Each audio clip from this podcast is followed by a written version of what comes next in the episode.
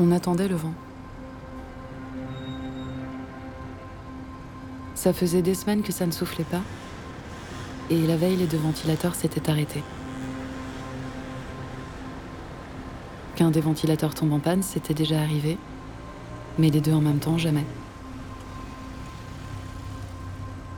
L'air était devenu irrespirable. Il y avait tellement peu d'oxygène que marcher dans la ville ces jours-là, c'était comme essayer de gravir l'Everest. La tête qui vous tourne, la fatigue. Il y avait tellement de particules en suspension que quand on marchait, on avait constamment l'impression de passer à travers quelque chose. Comme si l'air était en train de se solidifier.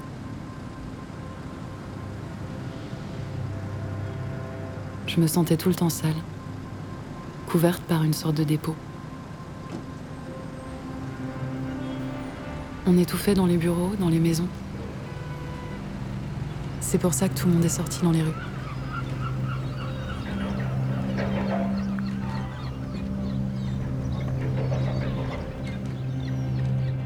Marinier et moi, on a décidé d'aller vers le port. Parce qu'il y a toujours un souffle qui vient de la mer, même quand il n'y a pas de vent. Mais quand on est arrivé là-bas, beaucoup de gens avaient eu la même idée et le port était plein à craquer.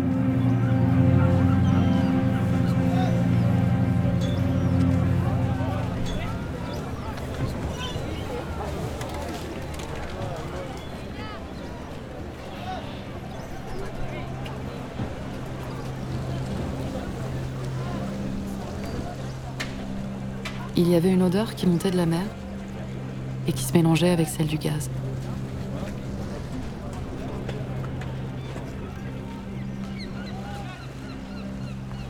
Une odeur très forte.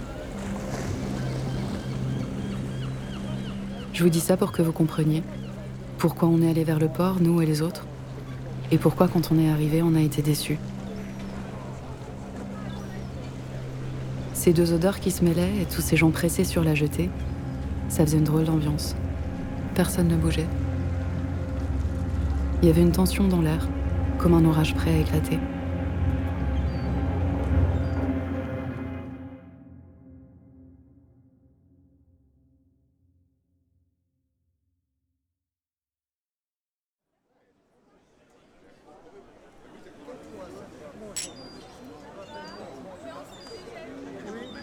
On a quand même réussi à trouver une table à la terrasse d'un café, le petit navire. Santé, hein. On a parlé, je sais plus de quoi, de l'air, des ventilateurs. Marinier racontait des blagues sur le vent. Je vois tout, j'entends tout, mais je ne dis rien.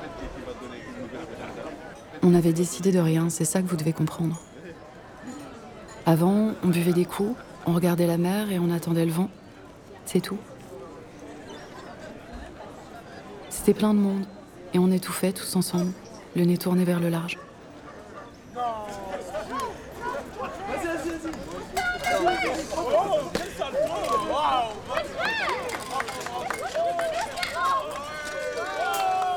Les gamins, on les a vus arriver de loin.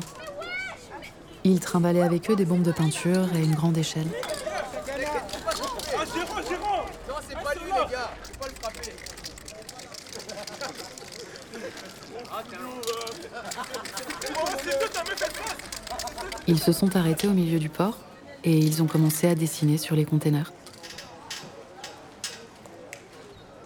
Un des garçons a grimpé tout en haut de l'échelle. Et celui-là, il n'a pas fait de dessin. Il a écrit des phrases. Il y en avait une qui disait Votre horizon a disparu.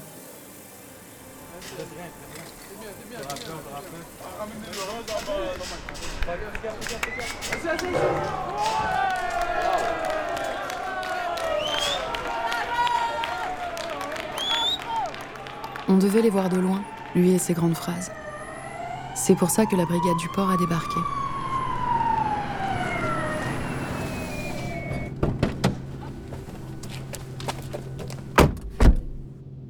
Eux aussi, ils étaient nerveux, à cause de l'air et de tout ce monde sur la jetée.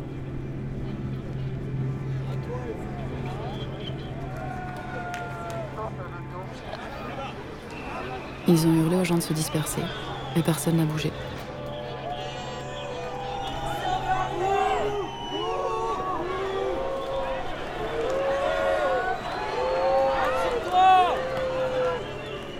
Alors ils ont foncé sur les gamins.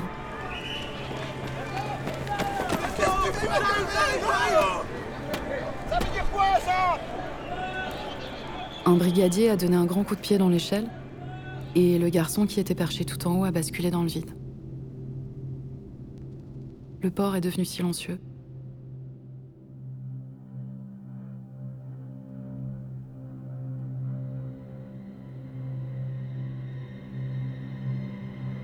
Et la foule a foncé sur la brigade.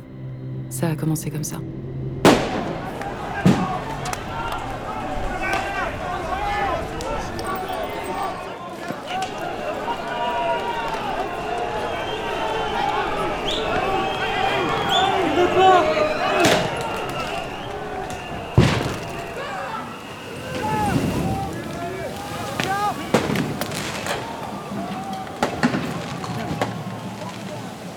Nous, on était assis à la terrasse du petit navire. La foule a débordé vers nous. On l'a vu venir, mais le temps de réaliser, c'était déjà trop tard.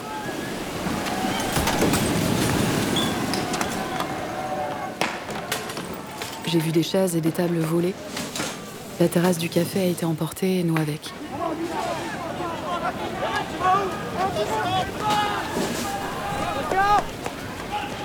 Marinier et moi, on a couru. Nos visages étaient tout proches. On s'est regardés.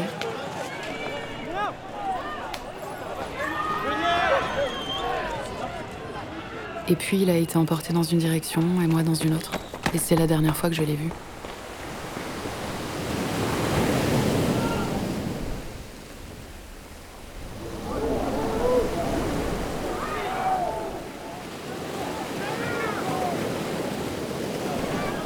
Le mouvement était tellement fort que j'ai d'abord cru que j'allais me noyer.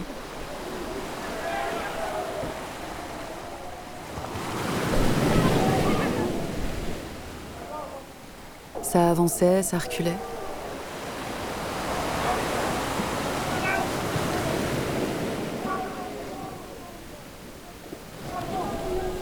J'ai senti que ma peau était sur le point de se rompre.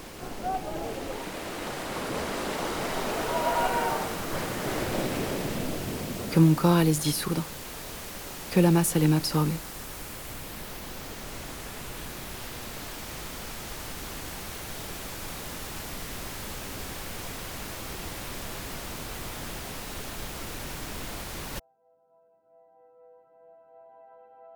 Et puis quelque chose s'est trouvé.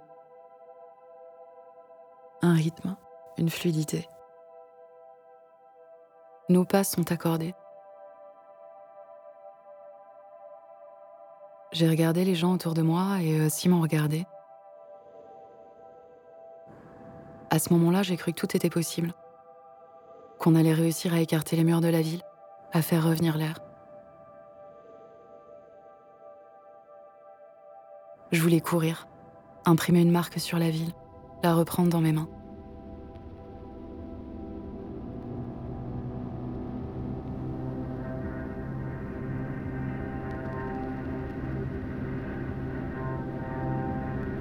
On a couru longtemps.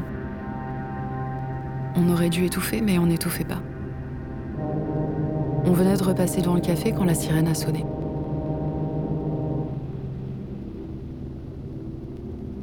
Immédiatement, on s'est figé. Je crois qu'à ce moment-là, on a tous compris. On savait déjà ce qui allait suivre. Une rumeur nous parvenait. Des mots criés et répétés qui ont fini par arriver jusqu'à nous. Au feu. Au feu. Et soudain, l'air est devenu chaud. Tout le monde s'est remis à courir. Mais on n'avançait pas, on était trop nombreux.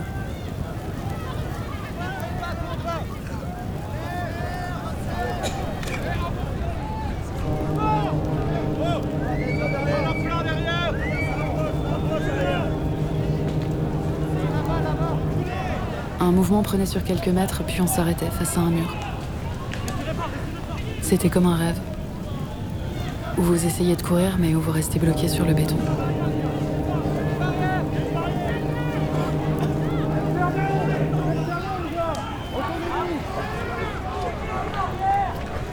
Vite, on n'a plus été qu'un grand bloc. Je pouvais sentir le souffle des âmes qui étaient à côté de moi. On était joue contre joue, épaule contre épaule.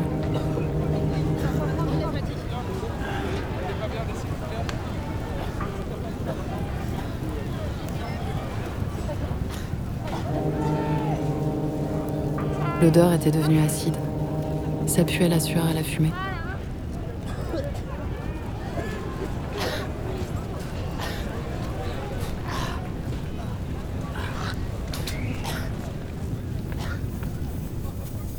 J'ai senti une main m'agripper. D'abord l'épaule, puis le visage. Et en quelques secondes, je me suis retrouvée en dessous de la masse, à rouler sur le sol, aspirée vers le fond.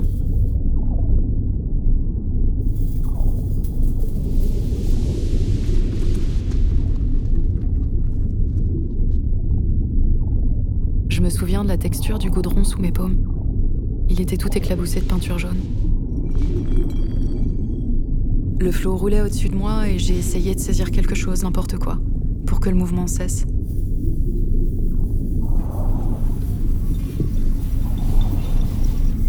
Jusqu'à ce que ma main accroche une surface dure.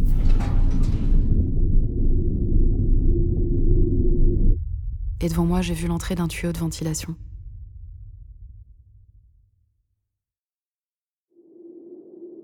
Je me suis glissée dans le conduit et je me suis collée contre le métal. Dehors, les gens continuaient à courir. Je voyais leurs ombres passer à travers le grillage.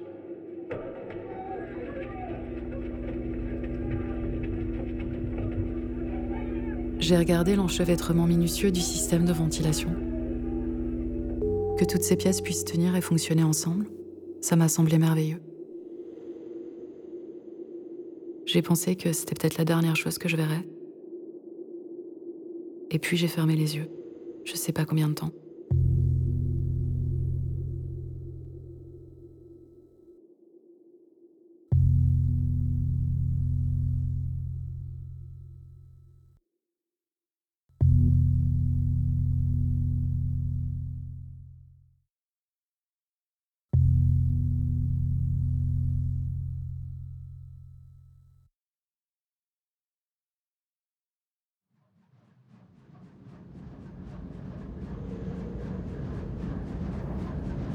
Jusqu'à ce que tout se mette à vibrer autour de moi.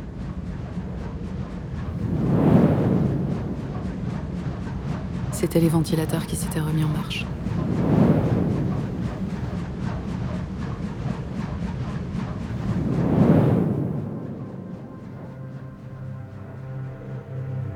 Je suis sortie du conduit. La nuit était tombée. Le feu était passé partout et avait donné une nouvelle forme à la ville. Je ne reconnaissais rien.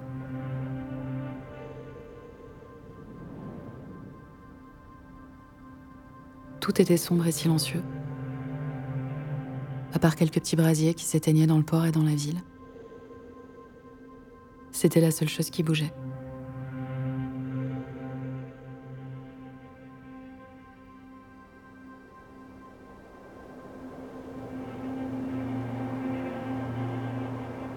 Et soudain, c'est arrivé.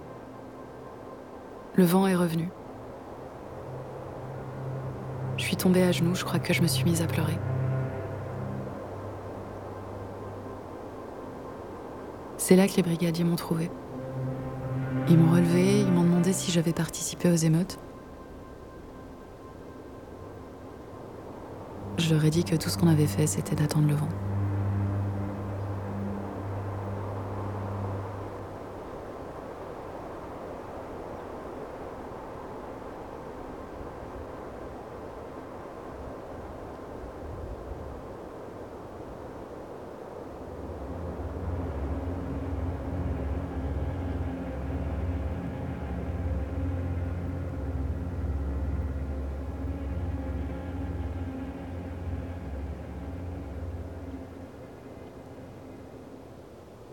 Événement.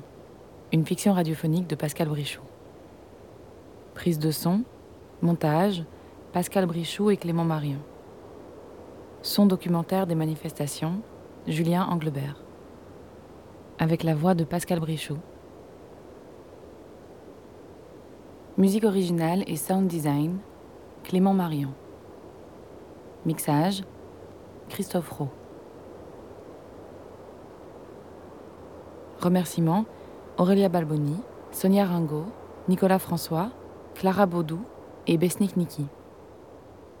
Production Sineke ASBL avec le soutien du Fonds d'aide à la création radiophonique de la Fédération Wallonie-Bruxelles et de l'ACSR.